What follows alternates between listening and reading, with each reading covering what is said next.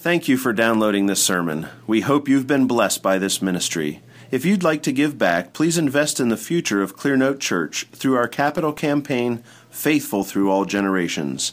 To make a donation, visit clearnotebloomington.com slash give. We're very happy to have all of you here today. Those of you who are here because of the spectacular, we especially welcome you.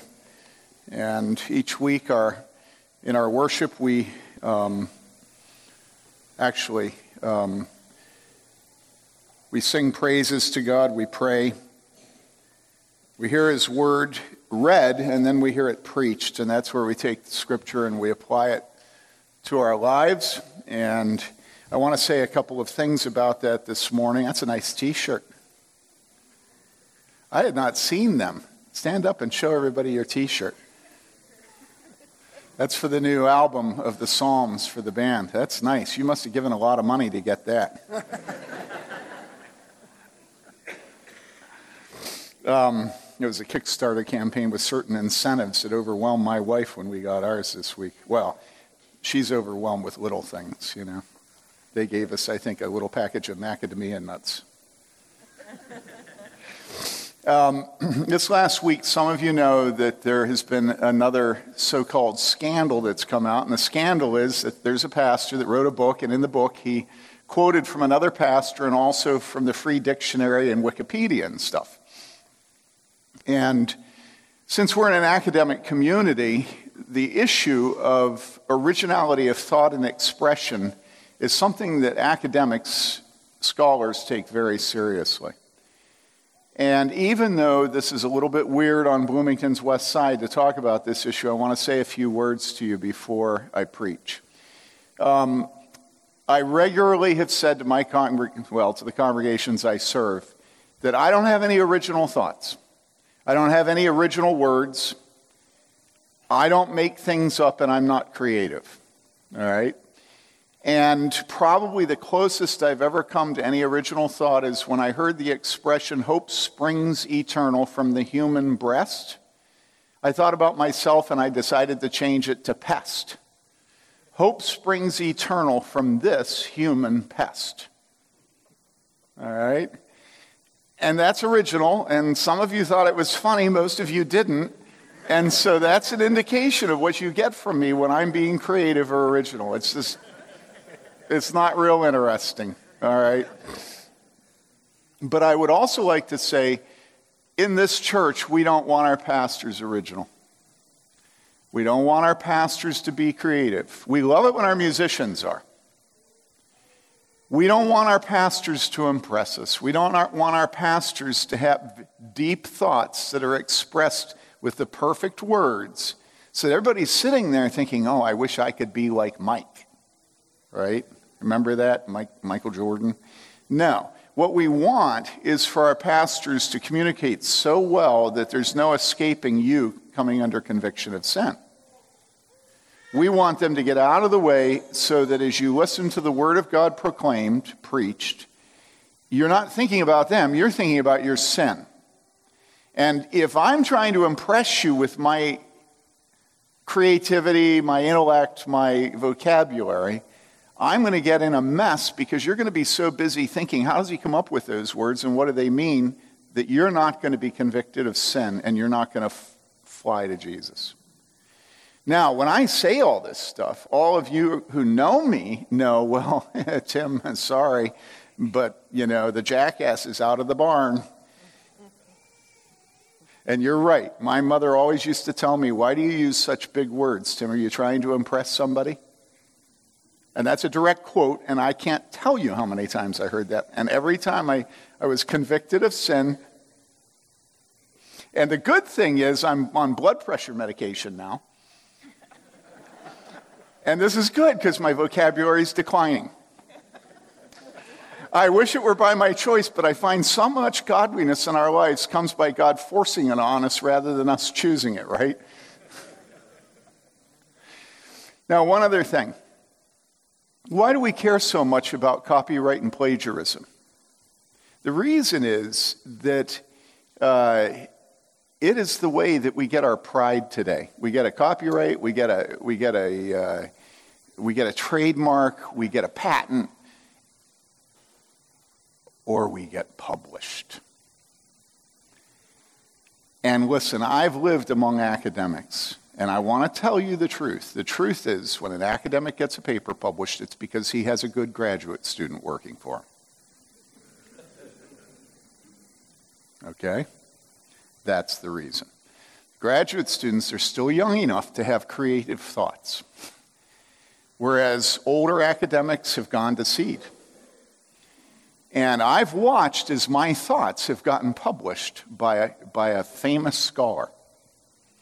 And all of a sudden, I saw how it works. Now, I'm not saying all, all academics do this, but you know, you might rise someday to the level where you are a co author but you won't take top ranking, right?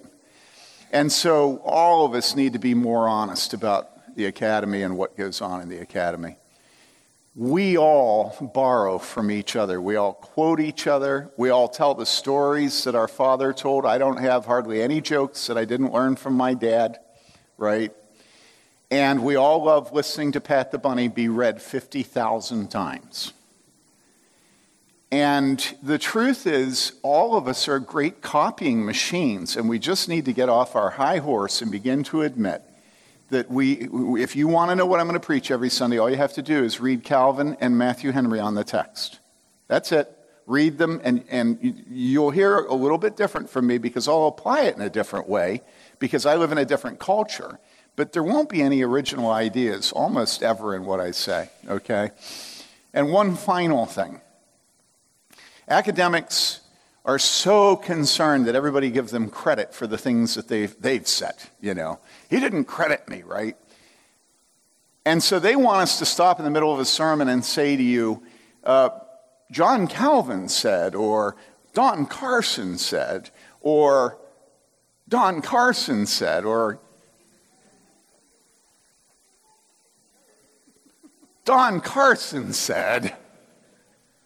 I once had, I once said something myself in my kitchen and had a man say, Do you know Tim Keller said the same thing he said? And he repeated back to me what I just said.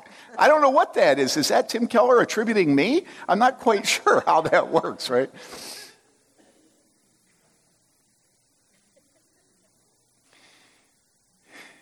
It's a giggling excitement over pride and fashion. And it's just awful in the church. That men who preach and shepherd you would tell you what academic degrees they have is inexcusable. It's inexcusable. And this is the perfect Sunday to say it because we're studying the precious gift to us of shepherds and, and a stable and a manger. These are the messengers God chooses. There are very few books in the Bible that are like Hebrews and like John. The vast majority of Scripture is actually Matthew and Mark.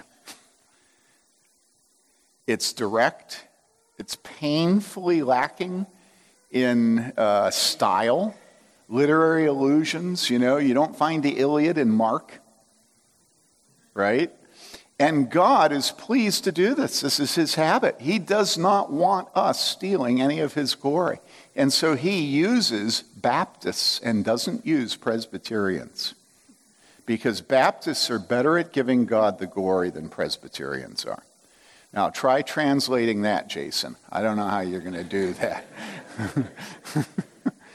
um, and you know, when it comes to music, if, if everybody wants me to stop and say, now that idea was from, I realized when I was young that when Jesus taught, it says that he taught them with what? With authority. You can say it. With authority. Come on, say it. With authority and what? Not like their teachers taught them. And so, being a pastor, I thought, okay, how can I preach with authority instead of like other preachers? And I immediately realized that the principal way to, to remove authority from a sermon is to stop in the middle of it and to quote and to tell people who you're quoting. And yet, that's what the rabbis all did at the time of Jesus, as Rabbi so and so said. And so, the only times I do it are when I'm actually going to read something because I think it's so well expressed, or I do it all the time with Calvin, with Ryle, J.C. Ryle, and with Henry. And the reason I do it with them is I want to hold them out to you as an example so that you'll read them. I want you to know they're the people that I feed on, okay? And so I'm not going to stop in the middle of the sermon and say, this is that world famous Don Carson. Okay? What I am going to say to you is God says this, God says this, God says this. And I'll often be quoting them. And if you think that it's wrong to not stop in the middle of a sermon and to tell you who you're quoting, how would you like it? Do you know what musicians do all the time? So the other night I came in for the spectacular and I went up to uh, Andrew Henry because I've been listening over and over and over and over and over, over, over, over, over, over. I was up in Michigan. I just listened over and over, over and over, over, over, over, over, over, over again to Joy to the World. And I kept playing the lead solo from it because I thought there's not one extra note in it, you know, and that's the best lead solo, right? And so I said to Andrew, that lead solo was just perfect. It was like Clapton. And Aaron was walking by, and you know Aaron, he, he, he sidled up to me and he said, You know, actually, I told him to use that part from Joy to the World by Three Dog Night. you know? So, so what is it? Joy to the devil in the deep blue sea, joy to you and me. Come on. Joy to you and me. Ba ba ba. All right. If I were the king. All right. Now, um, that's what musicians do, is they quote each other. And imagine being in the middle of a performance and having them stop and say, now, this is from Three Dog Night. it's just stupid. This is crazy. No, we should not read sermons by Piper or by Tim Keller? No. And here I've just gotten done saying, go ahead, use people. Why do I say this? Well, because lots and lots of sermons just are, are people reading Tim Keller. And the reason we shouldn't do that is because Tim Keller's preaching to rich Asians in Manhattan who are single, most of them. And you're not single, and you're not rich, and you don't live in Manhattan. And so the application of God's word to you is very, very different than it is to different congregations, let alone at different times. Sometimes I'll do it. I have read a, a Spurgeon sermon once, but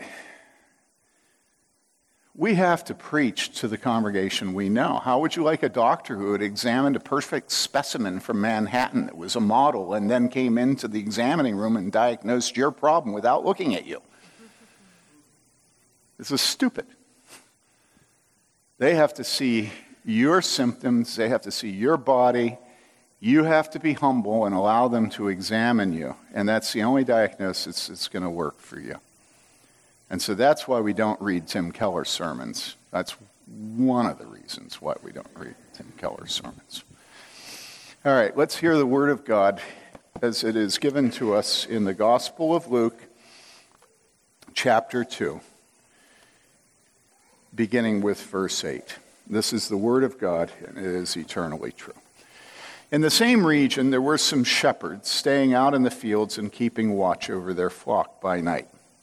And an angel of the Lord suddenly stood before them, and the glory of the Lord shone around them, and they were terribly frightened. But the angel said to them, Do not be afraid, for behold, I bring you good news of great joy, which will be for all the people. For today, in the city of David, there has been born for you a Savior who is Christ the Lord. This will be a sign for you. You will find a baby wrapped in cloths and lying in a manger. And suddenly there appeared with the angel a multitude of the heavenly host, praising God and saying, Glory to God in the highest, and on earth peace among men with whom he is pleased. Because I, I want to make a point that comes from later in the story, I'm actually going to go ahead and keep reading to you from Luke 2. Um,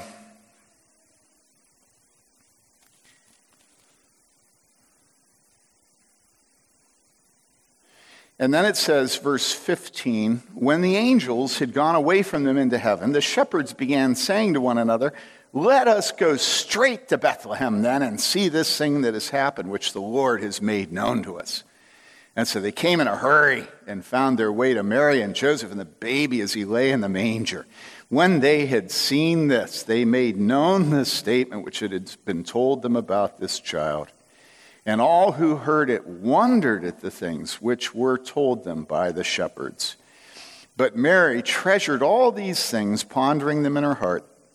The shepherds went back, glorifying and praising God for all they had seen, heard, and seen, just as had been told them. This is the word of the Lord. Let us pray. Father, may the words of my mouth and the meditation of every one of our hearts be acceptable in thy sight, you who are our strength and our Redeemer. We pray this in Jesus' name. Amen.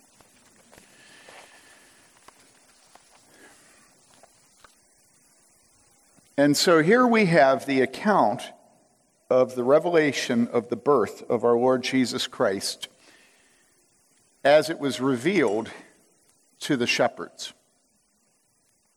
And we begin with the statement in the same region, there were some shepherds staying out in the fields. The last couple of months, I've told you that I've been reading books on shepherding. When I was uh, living in California, not honoring God, and God broke me of my sin and just made me realize how wicked I was, and I pled with Him for mercy. God then moved me from California up to a farm in Wisconsin. It was on top of a hill. Every night we could watch a beautiful sunset off the top of the hill. It was called Breezy Hill, had an apple orchard, and it had, I want to say, about 125 dairy goats. We milk them every day by hand, I think 75 of them. And getting into the routine of a farm where the duties are simple.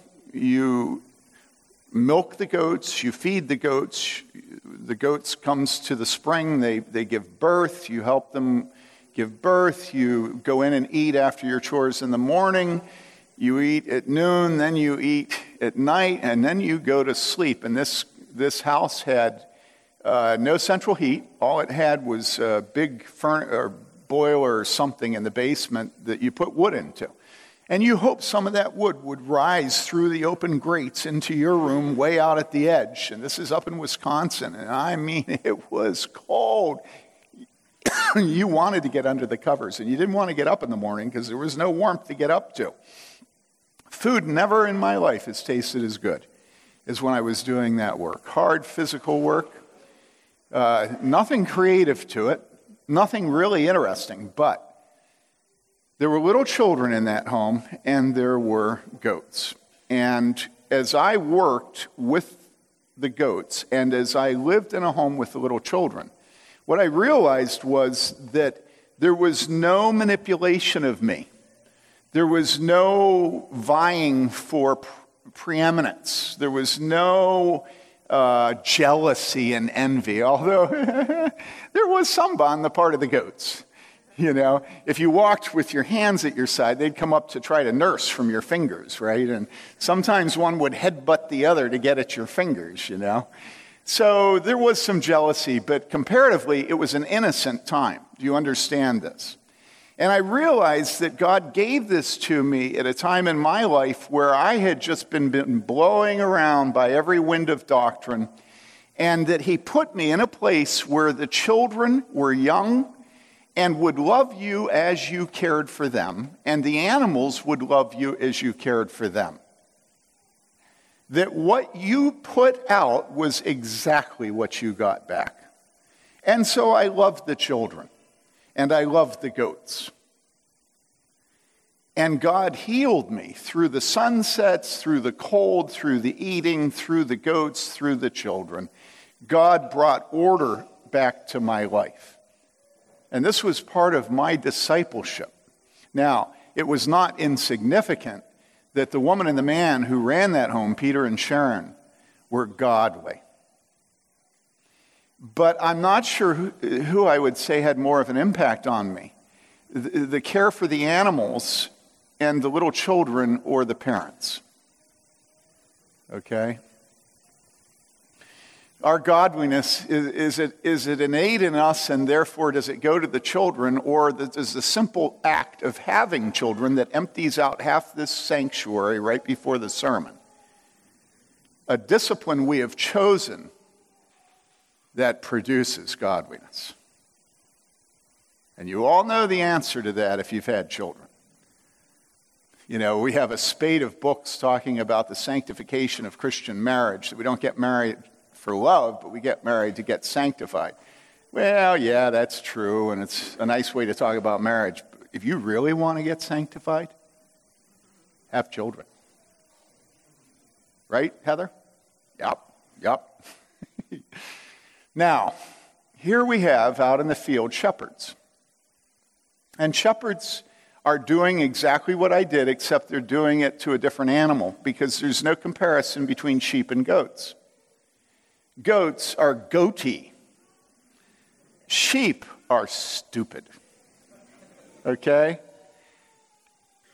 If you get infuriated by a sheep, it won't be because it was devious. It will be because it's just dumb, dumb, dumb.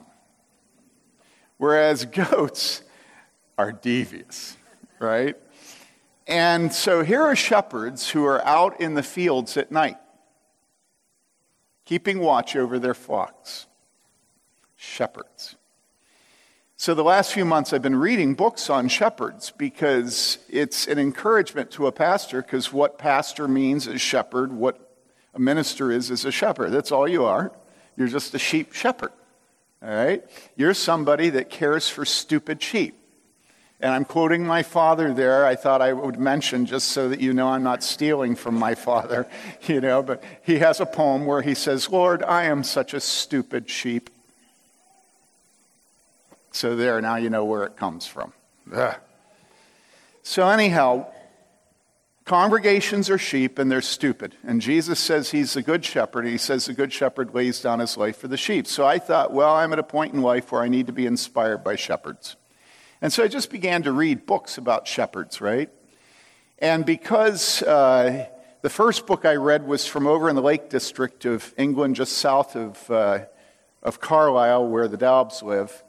And Mary Lee and I had the privilege of, uh, of going there for a few days, and I, so we know the area. There's just these huge, humongous hills, and they are covered with grass. And the sheep feed on the hills. We went down to Beachy Head. You've heard of Beachy Head? Well, Beachy Head is this huge down. It's green, it's grass. And Beachy Head's 550 feet above the English Channel. And it's a chalk cliff. And to say it's vertical doesn't quite get at it. Beachy Head, you see how this is rounded here? You see, you come up to the edge, and then there's a little bit of hint that you're about to go over the edge because it's rounded. You see this? It's rounded. Beachy Head doesn't have that rounding. Beachy Head, you walk right up to the edge, and then it's 550 feet. So it's where everybody in Europe goes to commit suicide. All right? 550 feet down. And all these sheep, and there's no, uh, there's no um, fencing, there's no barbed wire. It's just open. So you can just get out of your car and walk over the cliff. And you're gone. This is what it's like down in the Lake District, and it's filled with sheep. It's just filled with sheep. And sheep are stupid. And so these men were shepherds, so there's no glamour to the job of shepherd. What is the glamour of somebody that is out at night keeping watch over their flocks? There's just no glamour. Sheep are not glamorous. It's not stallions you're guarding. They don't smell good. And when they're in danger, they're stupid. And so you, you, you, you have to really kind of work at getting them out of danger and keeping them out of danger. And so these men were not home with their wives at night. They didn't have the warmth of a bed next to the woman they loved, but they were out in the field. They didn't have shelter from the storms. They were cold. They didn't have somebody cooking for them, they had to cook themselves. And they were stuck with a bunch of stupid sheep. And their job was to be out there keeping watch over their flock by night. What were they keeping watch over? Well, two things. They were keeping watch over people that would steal their sheep, and they were keeping watch over animals that would steal their sheep. Because generally they pull them together at night, so it wasn't that they'd wander over the edge of, of Beachy Head. It was that and so, in one of these books, and I have it up front here, written at the beginning of the 20th century, in the early 1900s, A Shepherd's Life Impressions of the South Wiltshire Downs, he has a whole chapter on the dark people. And the dark people were the gypsies, all right, Roma, and uh, how they would steal sheep. And it's just fascinating. People have always stolen sheep. It's very easy to steal sheep, right? But also, you've got, you know, David talks about how, as a shepherd, he was protecting the sheep, and sometimes he'd fight off a lion, he'd fight off a bear. And those are the other predators, not, not simply thieves, but also uh, animals that want to eat. And this is what they're doing. They're out at night. They're dealing with the rain, the cold. They're dealing with the dark. They're dealing with stupid sheep. They're dealing with people that would steal them. They're dealing with animals that would steal them. All right? Shepherds staying out in the fields, keeping watch over their flock by night. Then, verse 9, and an angel of the Lord suddenly stood before them. And I think one of the words, words in there is redundant or unneeded, and that's the word suddenly. If an angel comes to you, why would you say, and suddenly an angel came? I mean, if you say an angel came, isn't that sufficient, you know? And an angel came, you know. And suddenly an angel came. It doesn't do much, I don't think, right? the angel's the thing. But somehow, suddenly, and that means the angel didn't approach coming down the hill, but the angel appeared, right? Just instantly, the angel was there. And this is an angel of the Lord. Angel means messenger. And suddenly, an angel of the Lord stood before them. And it wasn't enough that it was an angel of the Lord standing before them suddenly, but it says, and the glory of the Lord shone around them. What is it to have the glory of the Lord shining around us? In Exodus 16:10 it says it came about as Aaron spoke to the whole congregation of the sons of Israel that they looked toward the wilderness, and behold, the glory of the Lord appeared in a cloud. And then the transfiguration, it says, and behold, two men were talking with him, with Jesus, and they were Moses and Elijah, who, appearing in glory, and then verse 32 Peter and his companions had been overcome with sleep, but when they were fully awake, what? They saw his glory, and the two men standing with him. Okay? And so what we read here is not just that suddenly, not just that an angel stood before them, but that the glory of the Lord shone around them. And then this little statement, and they, referring to these shepherds, they were terribly frightened.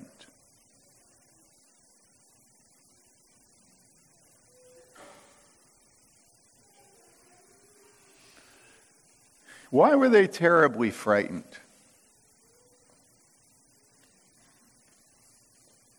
You remember, I think it was Roosevelt who said the only fear we have to fear is fear itself.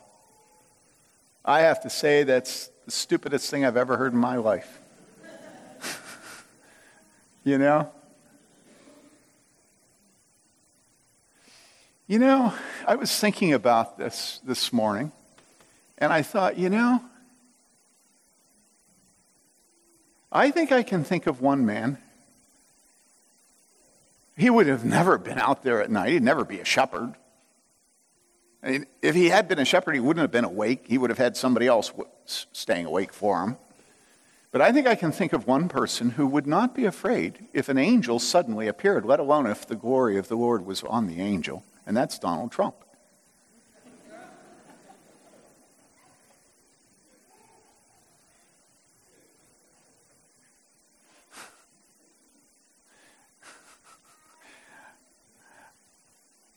I think if an angel appeared be, before him, he would think that the angel had been created for that moment.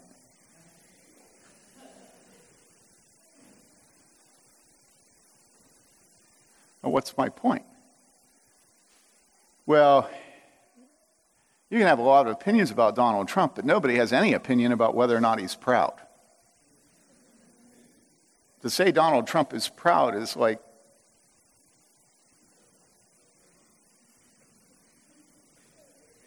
It's like, you know, yes, he's proud.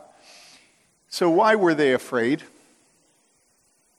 Have you ever asked yourself whether you would be afraid? You should ask yourself this. You say, but everybody's afraid when they see angels.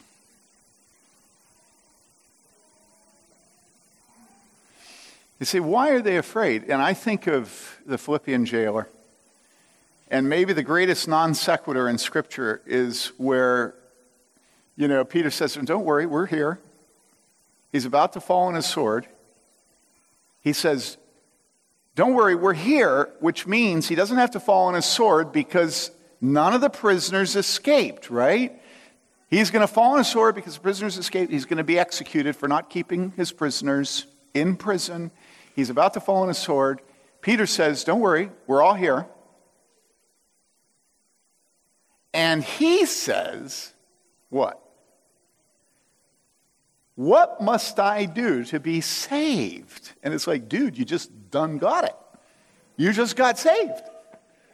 And all of a sudden, this man is prepared to deal with the most intense question that's deepest in all of our hearts if we're truthful with ourselves and if we're humble, which is that we're lost. And we're lost because we're wicked, we're sinners. That's why we're lost. It's why you're lost, and it's why I'm lost. It's because we know that God is holy, and we know that we are wicked. And you say, Well, yeah, I'm prepared to believe that about you, but you don't know me. And I say, Okay, did you have one of those thoughts this last week where all of a sudden, out of nowhere, you resented somebody else's success? You resented somebody else's success. Isn't there enough success in the world to go around? I mean, can't you allow somebody else to have a little bit of success without resenting it? Please. So, why did you resent their success? And you say, oh, well, I just know them and I know they haven't worked hard enough to get what they've gotten. They don't practice more than an hour and a half every week. You know, and they have a great husband, and my husband's a cad which is a nice way of saying something that I won't say. And so you think about this and you think, okay, well, that's just jealousy and envy. You know, it doesn't rise to the level of an impeachable offense. And I say, okay, how about the time this week when you took another man or another woman's life into your hands by the way you drove? And you say, well, I didn't mean to. And I say, but had had they died in an accident because of what you'd done, you would have been guilty of a crime of manslaughter. You say, well, what's manslaughter? And I say that's acting in, in a way ir- without regard to the value of human life. You'd be a murderer. You say, well, I didn't intend it. A fourth, I say, oh, really? You didn't. So you weren't angry. Well, I didn't realize it. And I say, okay, fine. So you're not jealous, you're not envious, and if you were, it didn't matter, and, and it doesn't matter how you drive.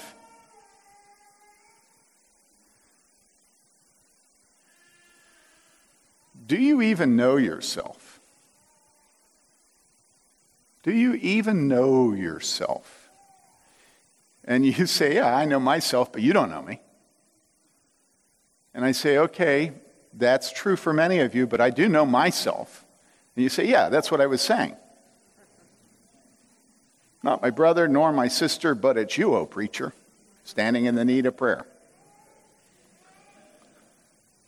Listen, these shepherds were humble men. They had a humble job with humble animals. They were out at night. They didn't have the warmth of their home, they had no shelter. And these shepherds, when they saw the holiness of God coming down on an angel, they were terrified. And the reason was because they knew that they were in the presence of a messenger from God and that there was no hope, no hope for them, none. Remember how the Israelites pleaded with Moses to cover his face because just the reflection of God's holiness and his glory from the face of Moses when he came away from being with God was so overwhelming they couldn't stand it and they asked for him to cover his face.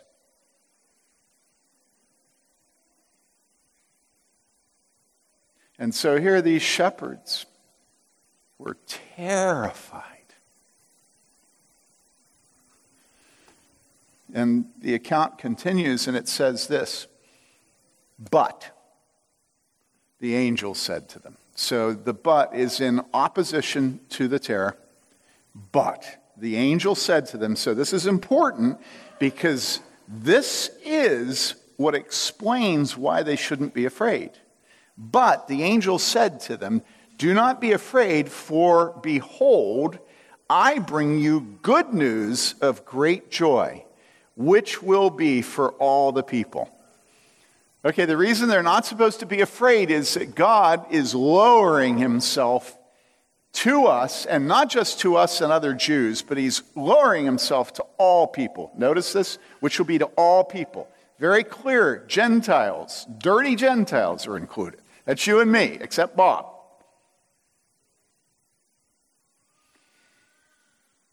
It shall be to all the people. Good news of great joy. Okay? For today, in the city of David, Bethlehem was the birthplace of both King David and King Jesus. For today, in the city of David, there has been born for you a Savior. You see, the reason they shouldn't be afraid is that this little one who has been born is going to save them, he's going to rescue them. And this is why I'm not sure that Donald Trump would have been afraid. Because I don't know what Donald Trump would think he needs to be rescued from. And I only use Donald Trump as a foil because I'm asking you do you have any fear? And if so, is it just your mother? I don't think most adolescent men and post adolescent men in America fear anything or anyone other than their mother. And it's a pathetic thing when parents have not raised children to fear God.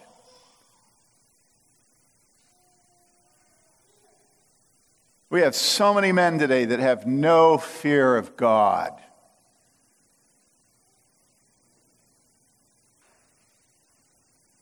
And so they're afraid of everything. Absolutely everything. How do I know they're afraid of everything? Well, because they never leave their living room playing video games. And they can't bring themselves to go outside. The only outside they ever get is a computer monitor, which only tells them what they click on it to tell them. In other words, they're petrified of failure at work, of failure at love, of failure at having children. They're petrified of failure of absolutely everything. Their life is an absolute prison of fear. They can't even ask a woman out on a date, they're so impotent. And the reason is they have no fear of God. No fear of God. And so you, you try to tell that to their parents. And their parents hear you about how scaredy cat their son is. And then what do their parents do? They coddle the son. They coddle him. And you say, What is coddle? And I say, It's the thing that produced every son who plays video games. it's where you go, There, there, boy, nice boy, down, boy, down. There, there, boy, nice boy, nice boy, down. There, there, boy, nice boy, down. It's like cuddling him, rubbing his head, feeding his belly, putting him to bed, you know, going in and hugging and kissing him, getting him up, getting him a new video controller. That's coddle. And the shepherds, the shepherds had been raised properly. They feared God. They feared the messenger of God. That messenger had to say to them, Don't be afraid, for I bring you good tidings of great joy. And they say, What, a new video controller? A new gadget? He said, Unto you is born this day in the city of David a Savior a Savior.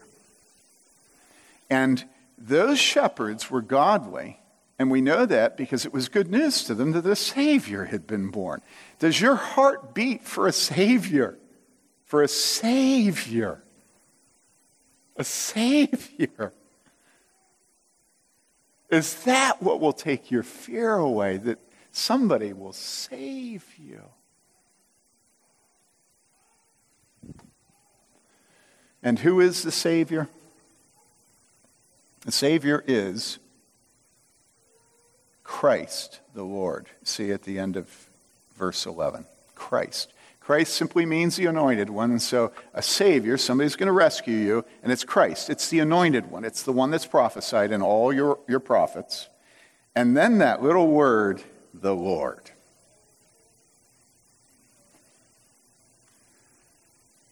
And look, in America, I don't know how to get this across to you because there is no Lord in our life. There's none. Our, our, our Father just falls all over himself, just being a servant leader every waking minute of his day and trying to show you that he's not the Lord. And our governor just really wants to be seen as a servant leader, too. And our president isn't a lord, but I won't say why because you'll think I'm making a party statement. And Donald Trump isn't a lord. And the police, you, you just have a video camera and film the exchange. And that reduces him. About the only thing we come to in our culture that approximates authority is going into a court when we're told, all rise. That's it. And so this last week, talking to another pastor, Joseph, my son, I said to him, you know something? Personally, I've gotten to the point where I just don't ever want to talk to pastors anymore. Because no pastors have any conception of authority and truth. It's just relationships and manipulation. You know, if I can get you to agree with me here, and I'll cut slack on this text of Scripture, and we'll do some backroom negotiation. And, and we all know that what God wants is for us to be absolutely perfect in the eyes of our people, anyhow, you know. And, and so you try to get into a debate with a pastor. You ever tried it? Nobody will rise to the occasion. You know, you try to argue with a pastor, and he, he, he tells you that he's sorry you feel that way. You know? I, well, I'm sorry you feel that way. It's like, you know, you just want to, you know, here we go. You know, wake up, dude. Eternity's happening. But when you deal with attorneys, they are serious. And they don't play games with language. Now, I know Brian's going to say they do. But compared to pastors, they're, they're naive and innocent.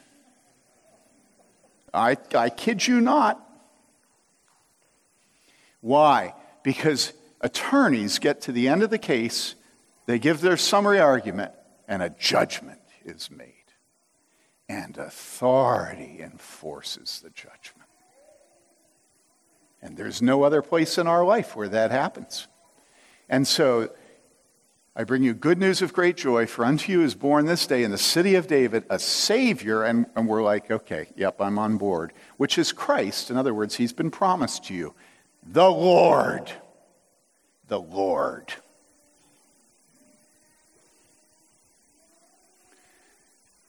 And these shepherds are humble enough that that sounds like good news to them. But I don't know how many Americans would think that having a Savior who's the Lord is a good thing. I don't know how many American Christians love the authority of Jesus Christ. The authority. You know, the authority of Jesus Christ. We love the Saviorhood of Jesus Christ. But what about the authority? And you say, oh, no, no, no, we all want to obey Jesus. I say, do you really? So do you obey your mother? Talking about my mother, I'm talking about Jesus. Well, do you obey your father? Oh, I'm not talking about my father, I'm talking about Jesus. I say, okay, do you obey the king? I'm not talking about President Obama, I'm talking about Jesus. I say, well, do you obey your elders? Would you stop it with all this? We're talking about Jesus. So you don't obey your mother, and you don't obey your father, and you don't obey your king, and you don't obey your elders. And you're telling me that Jesus is your Lord? Really? No, no, no. We are a generation of rebels against authority, and we hate it. But not the shepherds. Not the shepherds. It sounded like good news to them that they would submit to the anointed one who would save them, that they'd submit to him.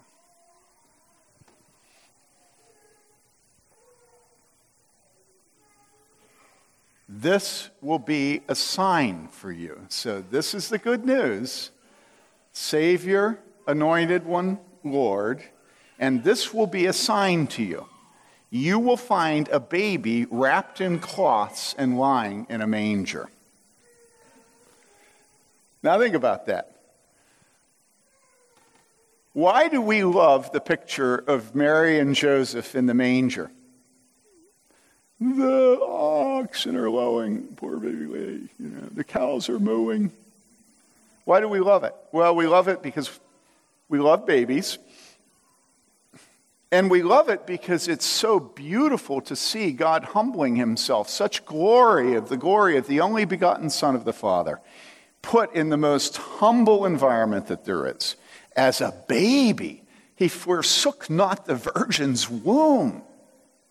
And the juxtaposition of the unbelievable glory of the only begotten Son of God and of manure and the virgin's womb and childbirth and no room in the inn. And it's just such a beautiful juxtaposition. It reminds you of Edwards, where he talks about the lion and the lamb, right? And we look at that and we say, well, there's no other way it could have been done, right? It had to be that way because you don't put makeup on a pretty woman. And he is the glory of the Son of God. And so any earthly, uh, what do they call it? Uh, you know, bling. Any earthly bling would have been absolutely ridiculous and absurd. And so it had to be in a stable in the north. Right? That's what we all think, right? But you know why he had to be born in a stable. It's not that reason. It says, This shall be a sign unto you. The reason is that if Jesus had been born normally, right, all you'd have to do is find the doula. And that's easy to do because she, she drives an orange Prius. And so you just go up and down uh, Apple Tree or Orange Tree or Orchard Glen, Orchard Glen. You just go up and down the parking lots of Orchard Glen, you know. Well, there's the orange Prius. And you go up to the door and you knock on it, and sure enough, the doula's there, and there's Jesus. I mean, think about it. What were they going to do? They're going to go into Bethlehem and start knocking on doors, or they're going to go to the inn and knock on every door of the motels. Is a baby born in here?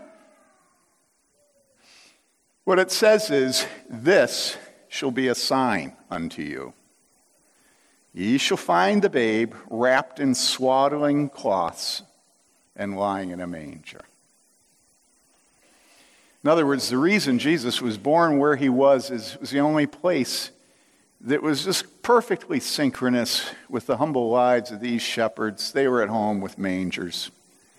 And they had never heard of such a thing as a baby being born in a manger, and said it made it very, very easy for them to go find Jesus. This shall be a sign unto you. Isn't that something? And Calvin, right here at this point, says that the bread and the wine of the Lord's table are a similar sign. And he says, don't, don't resist and don't be proud over the, the, the pedestrian, the lowly, the humble ways that God reassures us. And he refers to the bread and the wine as being this sort of uh, kind of humble, kind of nothing way that God reassures us that we're saved. And here the shepherds are. It's like, are you serious? This is the king of the universe. By him, all things were made that were made. In him is life, and the life is the light of men. He abhorred not the virgin's womb, you know. He is the only begotten of the Father. And you're telling us that it's in a manger? And he's wrapped in cloths.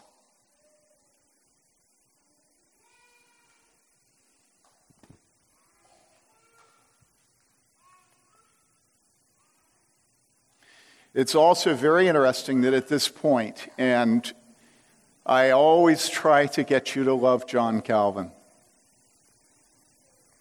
I always try to do it, and I make no apology for it.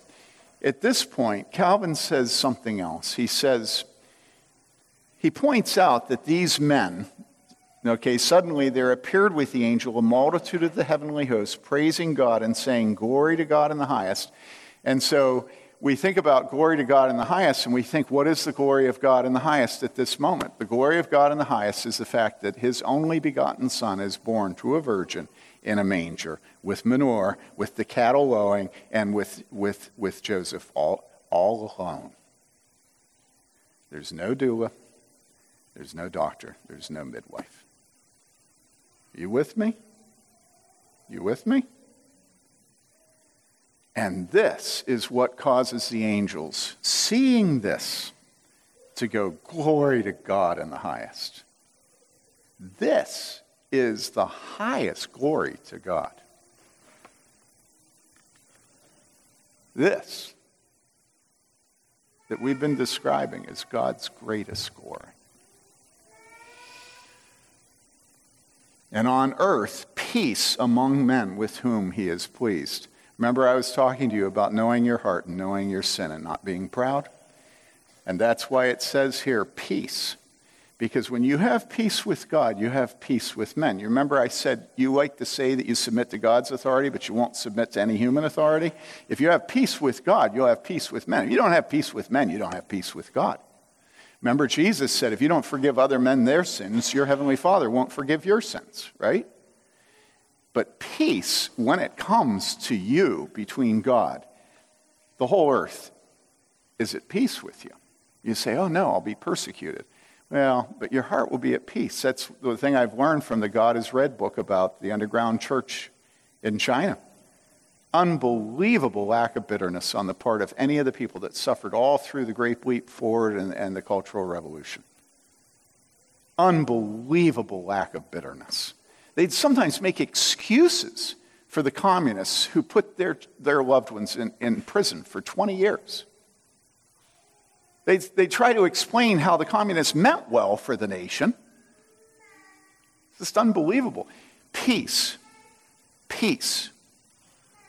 On earth, peace among men with whom he is pleased. And when the angels had gone away from them into heaven, the shepherds began saying to one another, Let us go straight to Bethlehem then and see if this thing has happened, which the Lord has made known to us.